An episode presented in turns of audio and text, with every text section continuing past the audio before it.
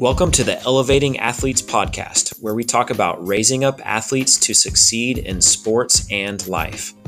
This podcast is for anyone involved in helping athletes achieve their dreams, from parents, coaches, sports medicine teams, or anyone else that guides athletes to success. Thanks for joining us.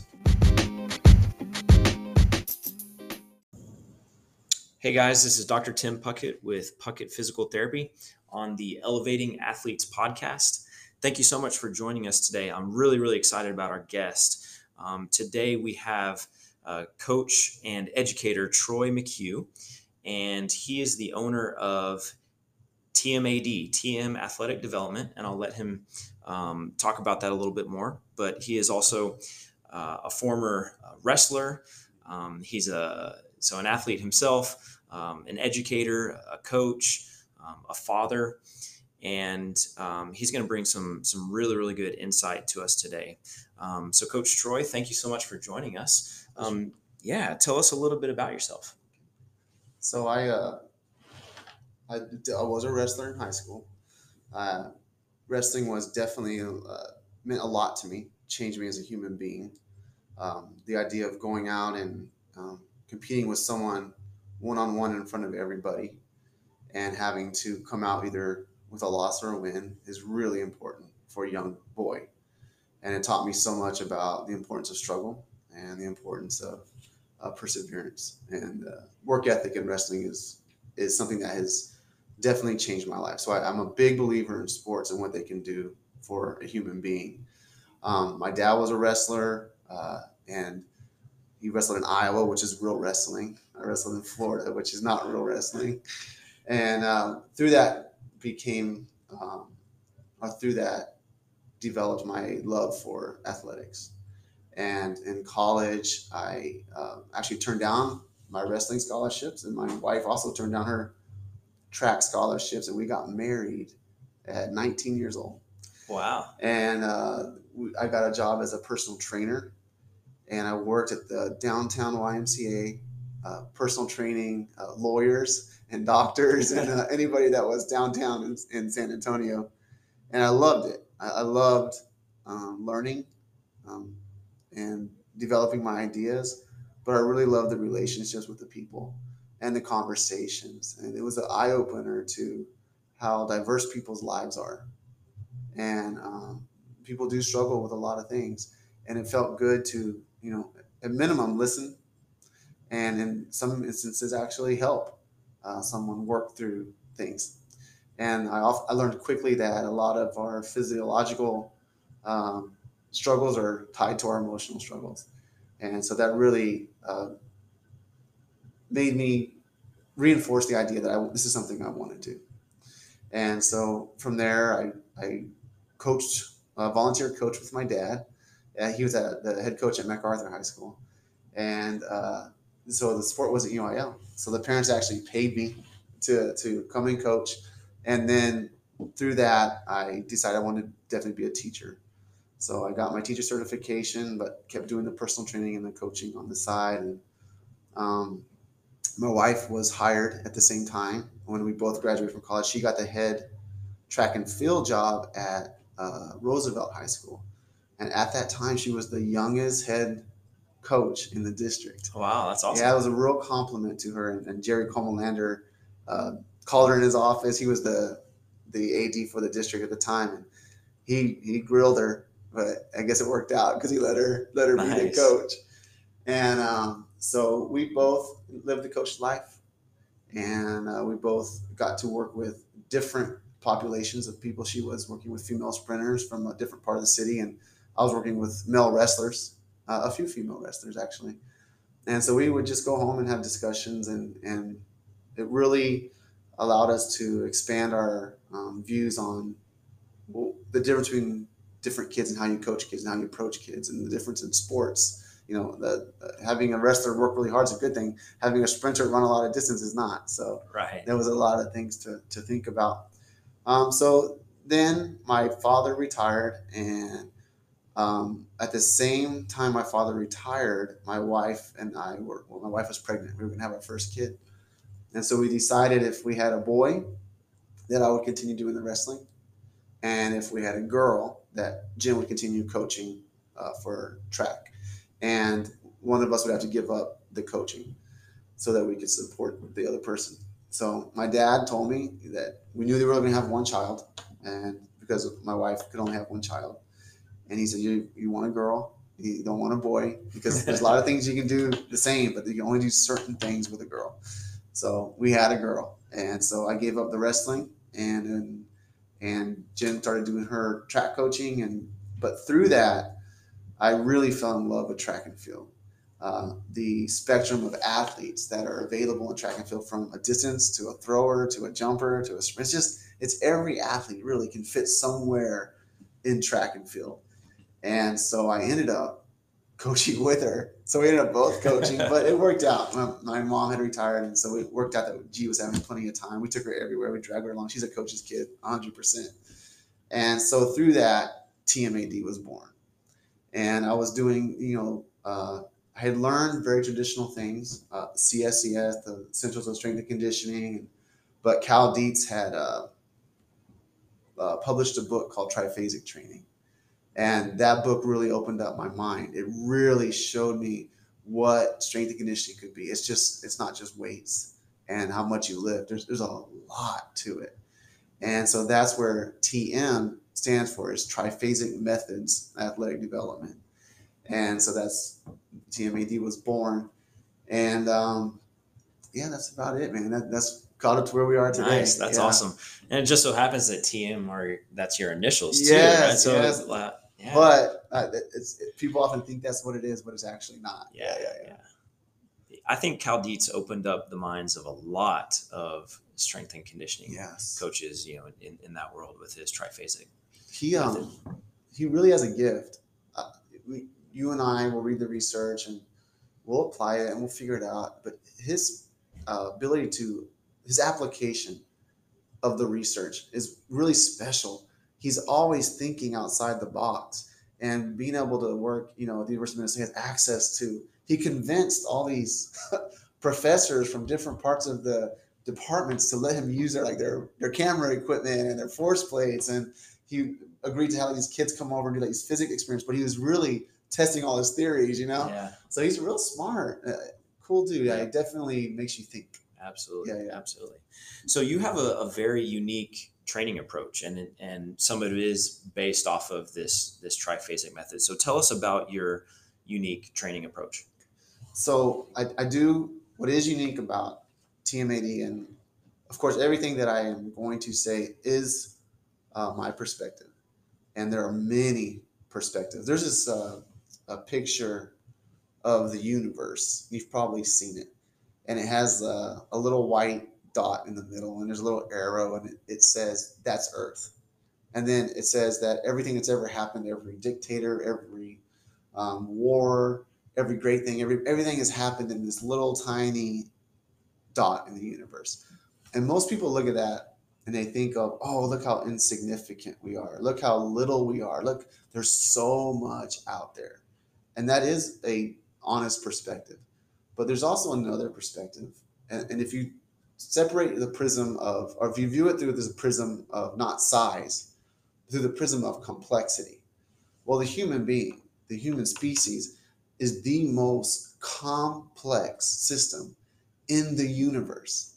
So that changes what that actually means.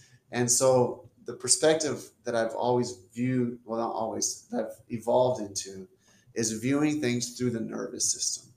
I believe like if it was a hierarchy of, of the system, that the nervous system is king and the brain is the CEO.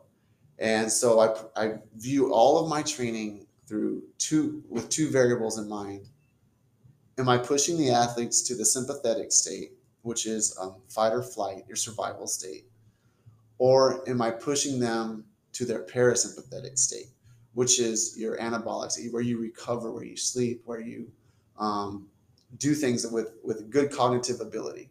Um, one of the things that you'll often hear, you and I hear, and parents will hear, is this kid is so good in practice. Man, they work, they, they do it, they shoot the ball, they make it, they kick the goal. And when they get to the game, though, man, like they just they don't do as well. And you'll hear this all the time. And, and really, if you break that down to its to its base, to its foundation, it's that in practice, they're parasympathetic and they're cognitive and they have full signaling to their limbs. They're not in survival mode. When they get out in front of people, the anxiety increases. They go sympathetic. The body decreases signaling to the limbs, and they literally can't run as fast. They can't jump as they can't kick the ball as hard, and then they have less cognitive ability. The, the, the autonomic nerve starts taking over, and they're not thinking. And so, is that's all it is. So if we could teach that kid to be more parasympathetic, they will perform better. And the idea is not only they perform better, but theoretically, you know, we should be able to reduce the risk of injury. Now, non-contact injury. Right. Right. That's awesome. That's awesome. Yeah. So the, the nervous system really is the the driver of of you know what we do, right? I mean it it's the communication between our, our brain and the rest of our body and and then the information being sent back to the brain and the brain doing stuff with it. Um, yeah, that's that's awesome. So you're telling me that the nervous system can be trained. Yeah. All right. So so tell me more about that. Okay. So uh, we take a, a, very specific approach, and again, this is um, what I've used successfully, and I found to be very successful. And know, I'm going to say some um, programs like I'm going to say RPR, but that it's not just RPR. There's Be Activated. There's um, Postural Restitute, uh, PRI, Postural Institute, Postural Restoration Institute.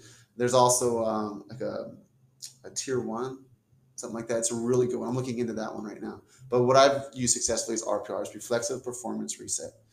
And we, we were talking about the nervous system, the brain.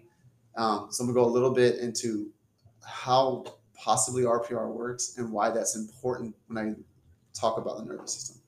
So the brain is the CEO of the nervous system, and the most valued part of the nervous system is the, the plasticity that's in the brain.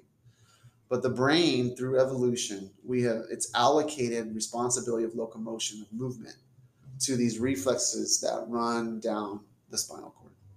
And those reflexes are exactly what they sound like. They, they reflex or respond to stress. So what RPR does is say that you are a typical high school student which is what we work with, and you're doing what we're doing right now. We're sitting on our, our glutes all day. The signaling from the glute to that particular receptor is saying, like, my glutes aren't important. I'm sitting on them. Not only that, you're compressing your stomach, which there's a muscle in there called the psoas, which is a really important muscle for your nervous system, and it's it's it's tightening. And there's this this law. It's called the Sherrington's law of inhibition, where the agonist, the muscle that's contracting, the antagonist, the, the opposite muscle, the support muscle, has to relax. So not only is your body signaling glutes aren't important, your psoas is getting tight. So what that's going to do is it's going to turn off signaling to the glute, and the glute is the prime mover. It is the it's the king. So RPR can actually go and find out that that's happening. There's some tests you can do, and then we can bypass those reflexes. We can touch. Now, this is where the part I, I can't scientifically say exactly what happens, but I can tell you what the outcomes are. So there's certain ways you can touch the body of an athlete. You can use a muscle gun or a, a hypervolt. Yep. And you can stimulate neuroreceptors uh, uh, in different parts of the body that will send an alarm to the brain, and the brain will bypass the receptor and reconnect. So it's not that your glute's not activated and, and not working. It's that it's not activated as well as it could be, and it's not working in the way it's intended to be. We've pulled out the chair. We've sat in the chair for hours. That's not something that evolution has resolved yet.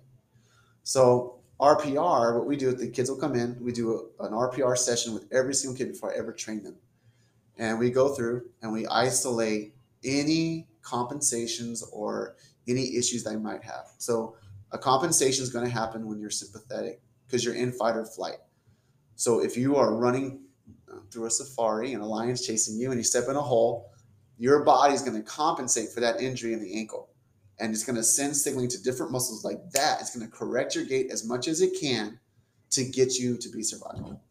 Well, that's great for survival. It's actually amazing, but it's horrible for athletes that aren't in survival mode, but have forced themselves into the sympathetic state. And so, sitting like we're sitting, you get up and you go run or squat or, or play soccer or basketball, you're playing with a compensation because the glute is not working as it should. So we find those compensations, we resolve those compensations, and then we go into training. And we never train an athlete if they're having a compensation.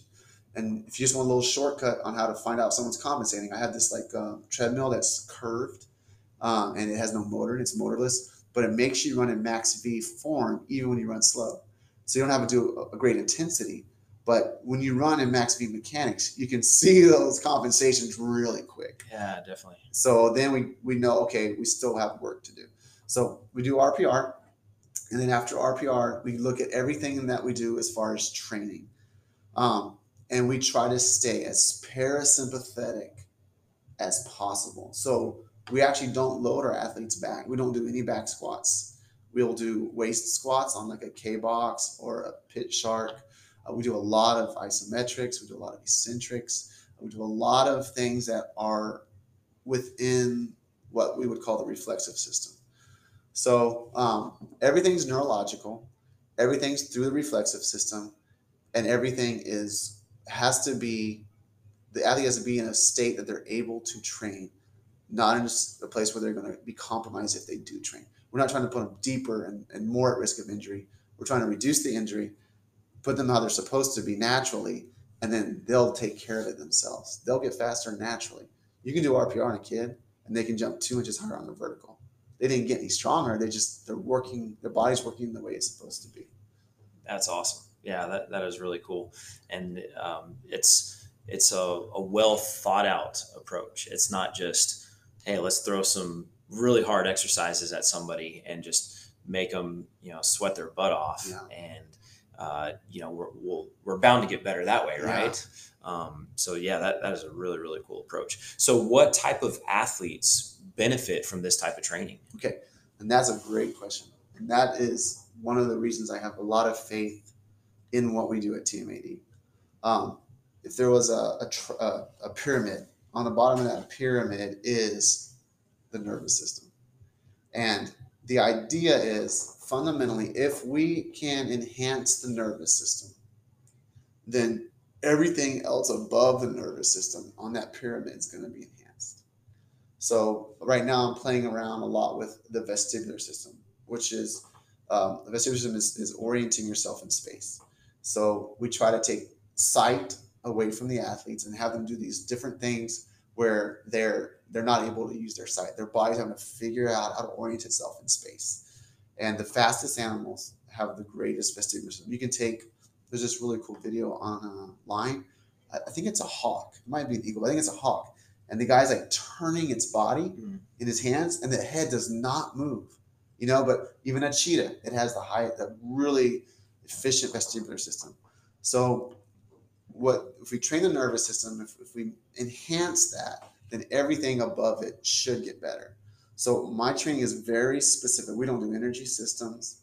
Um, if you're a baseball player, I'm not going to have you swing a bat at training. If you're a soccer player, I'm not going to have you. I'm not going to do a, a an exercise that mimics kicking a soccer ball. What I'm going to do is make sure that you're not quad dominant, make sure your glutes are firing, make sure that your body is parasympathetic, and then we're going to activate high threshold motor units. We're going to work eccentrics and isometrics. We're going to work oscillatories, and I can go into what those are later. But the idea is let's enhance this. Let's get this athlete a better athlete, and then they'll kick the ball better. They'll swing the bat faster short little story. Um, Josh Jung is a baseball player for the Rangers, and um, I worked with him a lot over COVID because they couldn't really train very much. So we did a lot. All, all of it was 100% within the reflexive system, which just a generic definition for reflexive system is is your body does things without you cognitively making it do it. So like locomotion.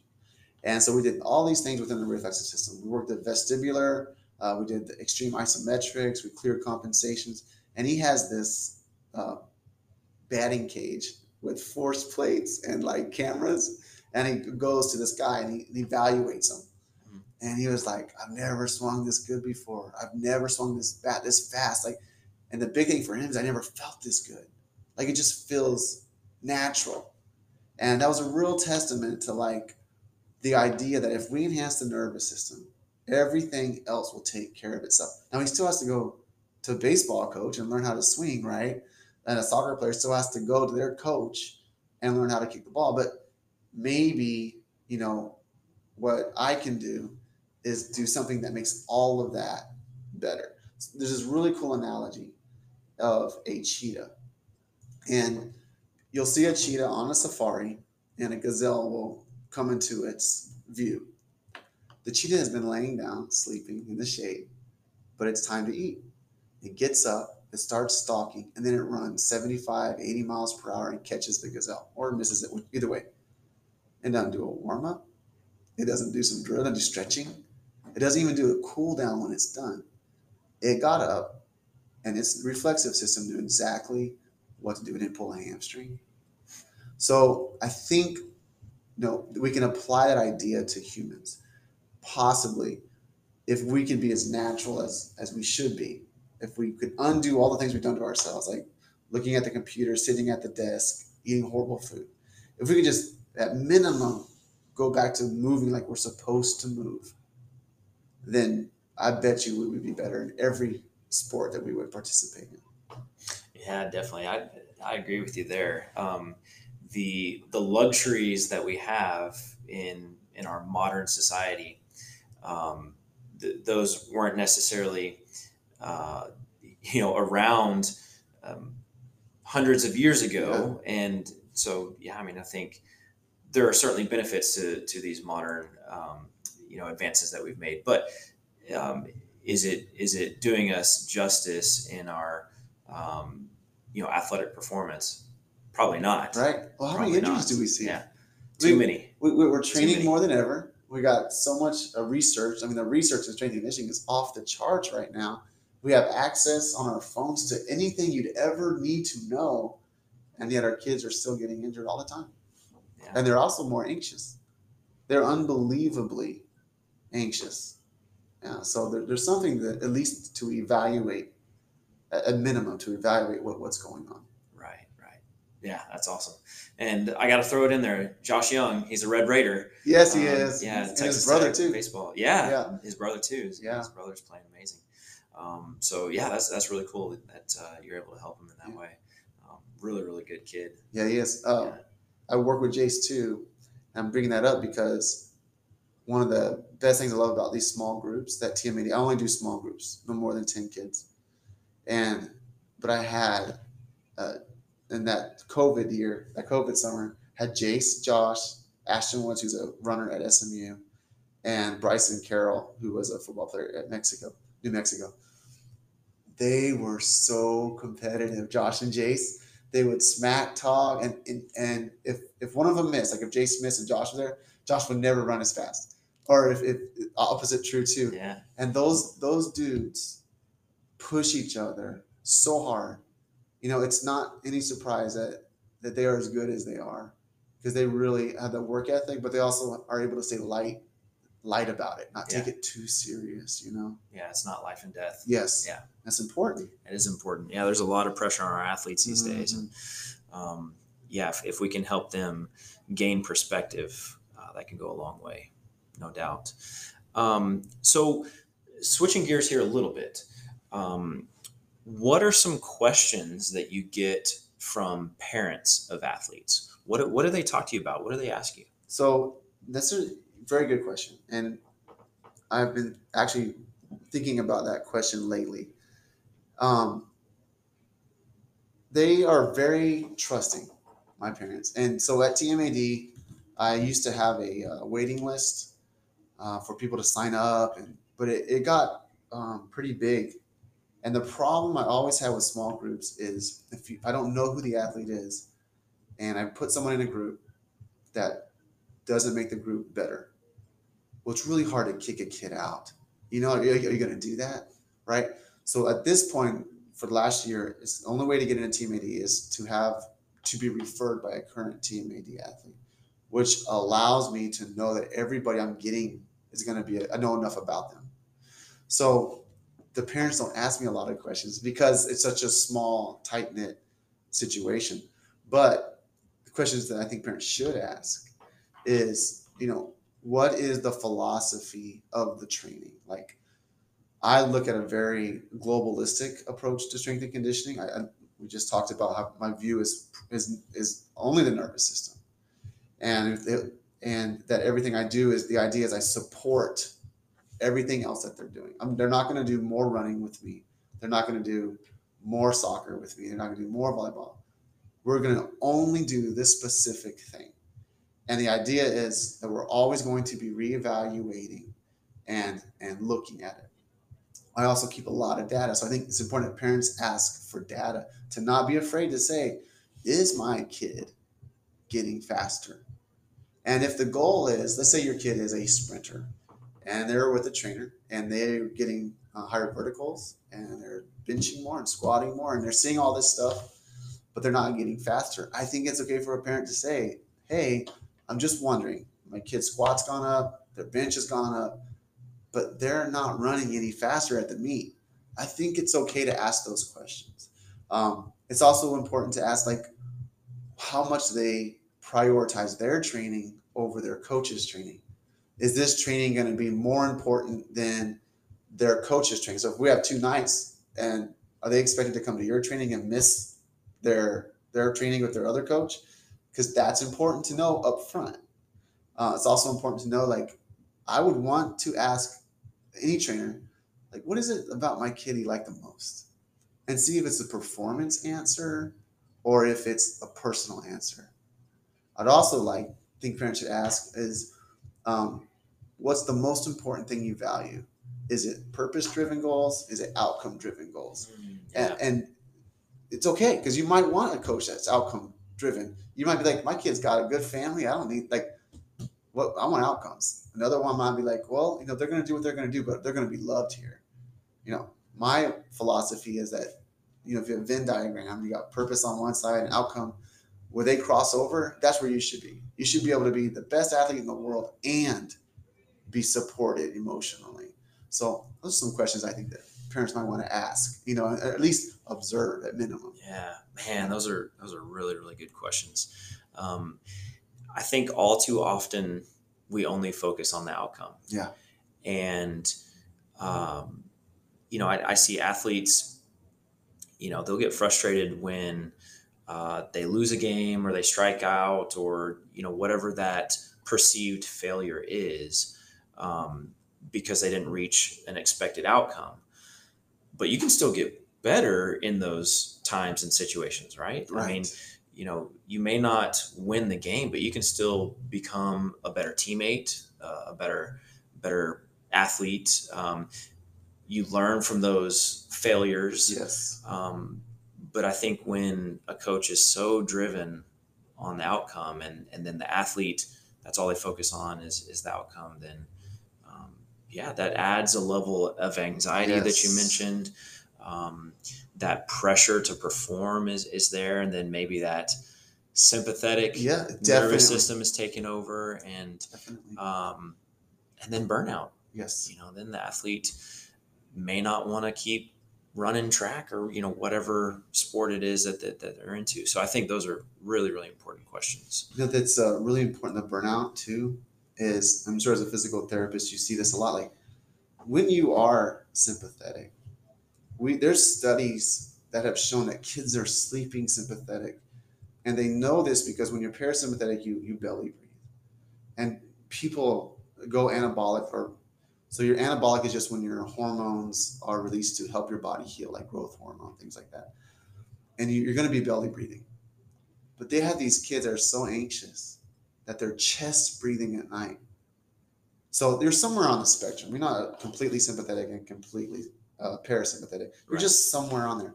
But that means that they're catabolic, or there, there are hormones that are released that are breaking down tissue, even while they're sleeping.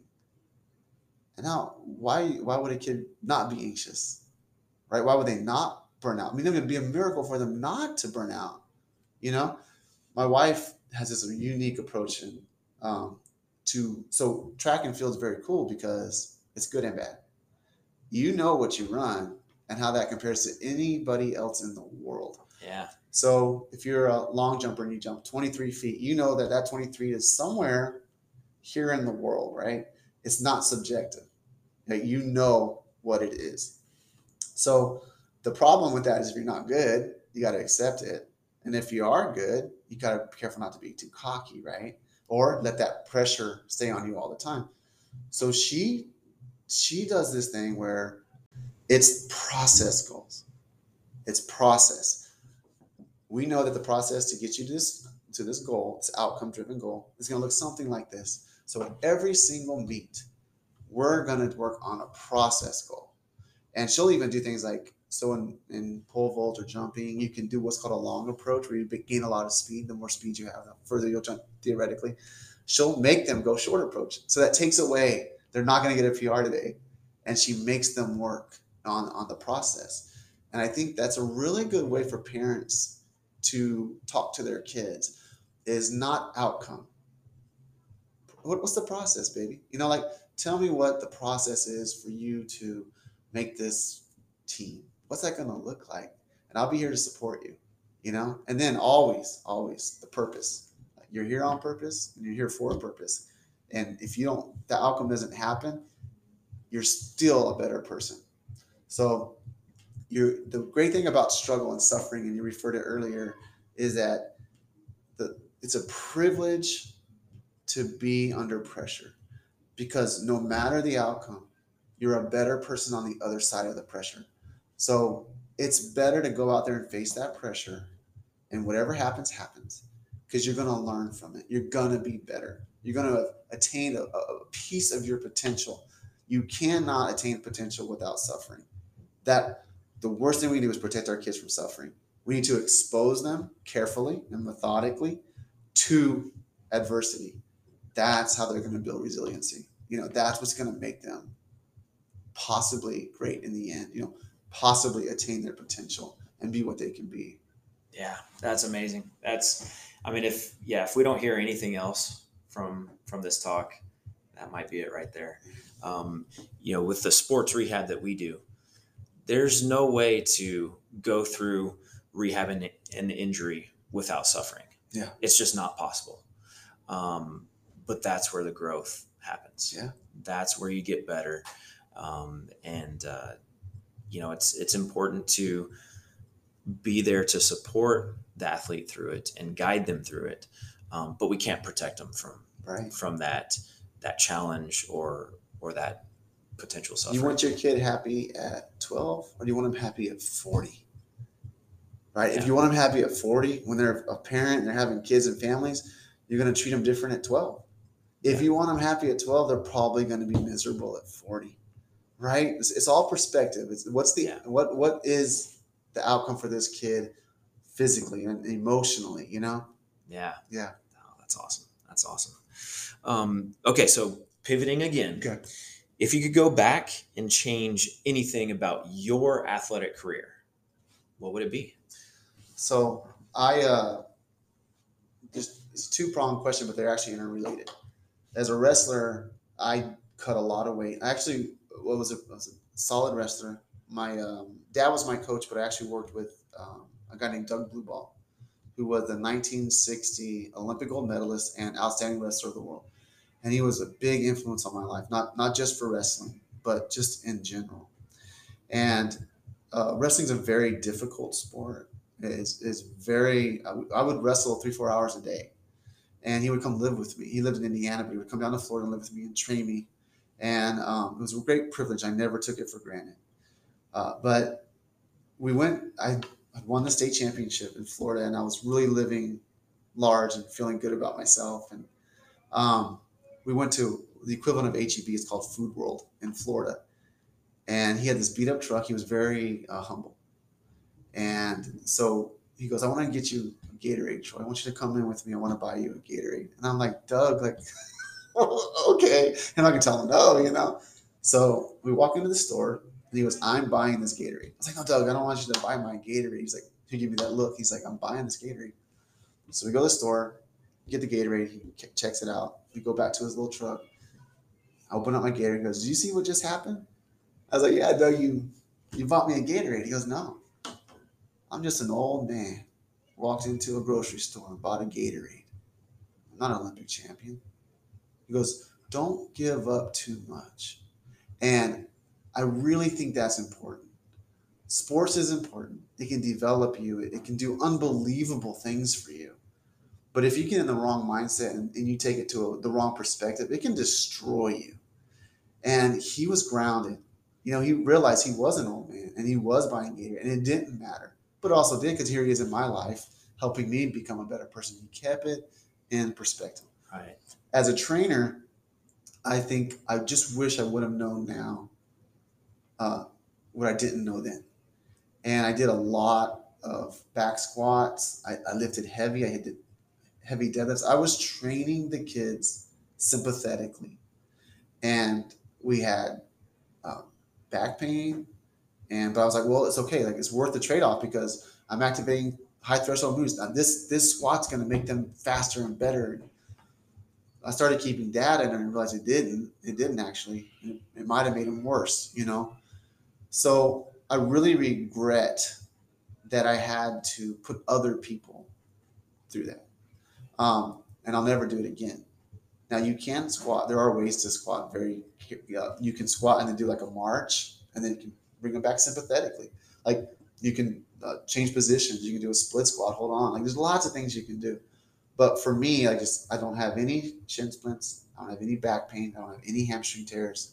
I have nothing like that, and I'm I'm okay with that because if we get into like some of the K-box stuff, I know they're producing unbelievable amounts of force and I know that their nervous system is being enhanced because they're getting faster and faster and faster.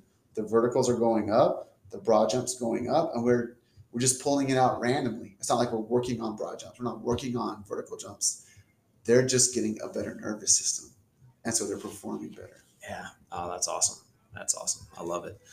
Um, so, how can we, as supporters of athletes, do a better job of, of helping these athletes reach their dreams. So, kind of what we talked about earlier with the the crossover of purpose driven goals and outcome driven goals.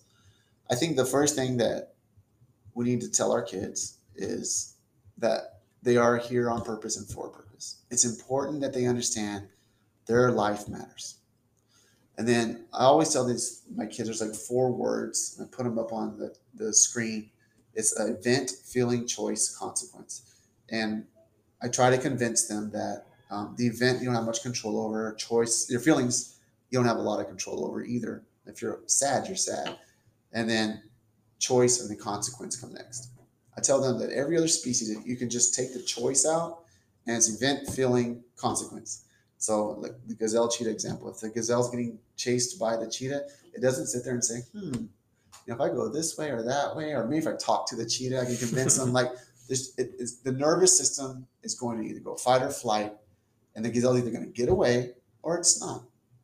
But human beings have this unbelievable power to manifest their future. They can come in between feelings and consequence, and they have this thing called free will, a choice. And their feelings don't have to drive their choice. They don't have to you can stop and say, I am absolutely upset with this person. But I know that if I make these choices right here, I can change the outcomes. I can make the consequences.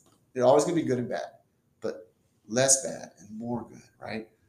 The, so teach your kid they have unbelievable power to manifest their own destiny.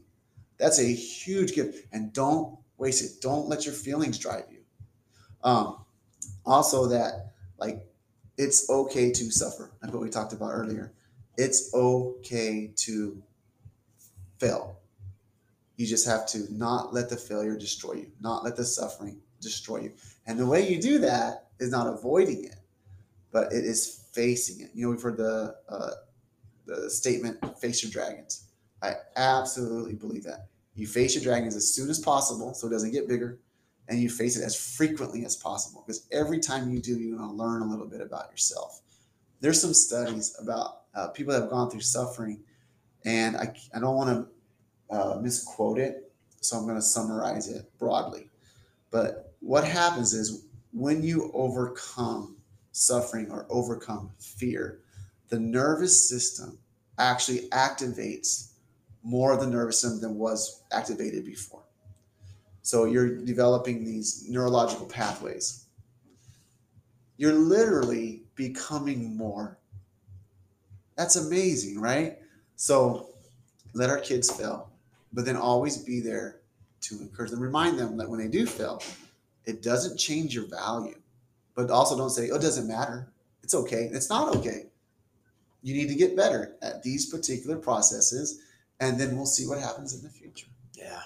Man, that is so awesome. That is so awesome.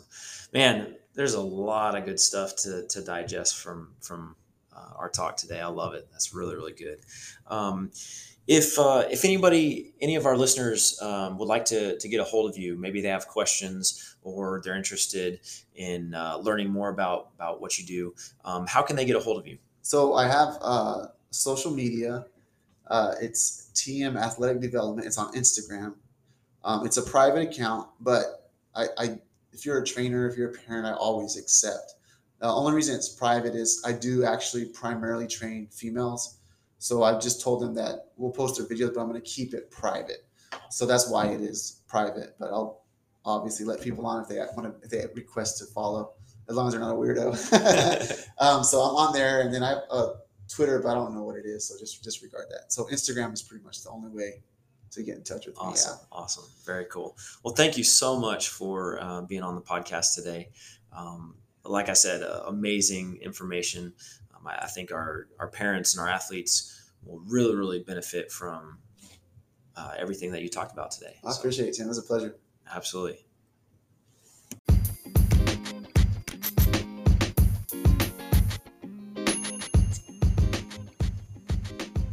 Thank you for listening to this episode of the Elevating Athletes Podcast. Please support us by subscribing to the podcast and sharing it with your friends and family. See you on our next episode.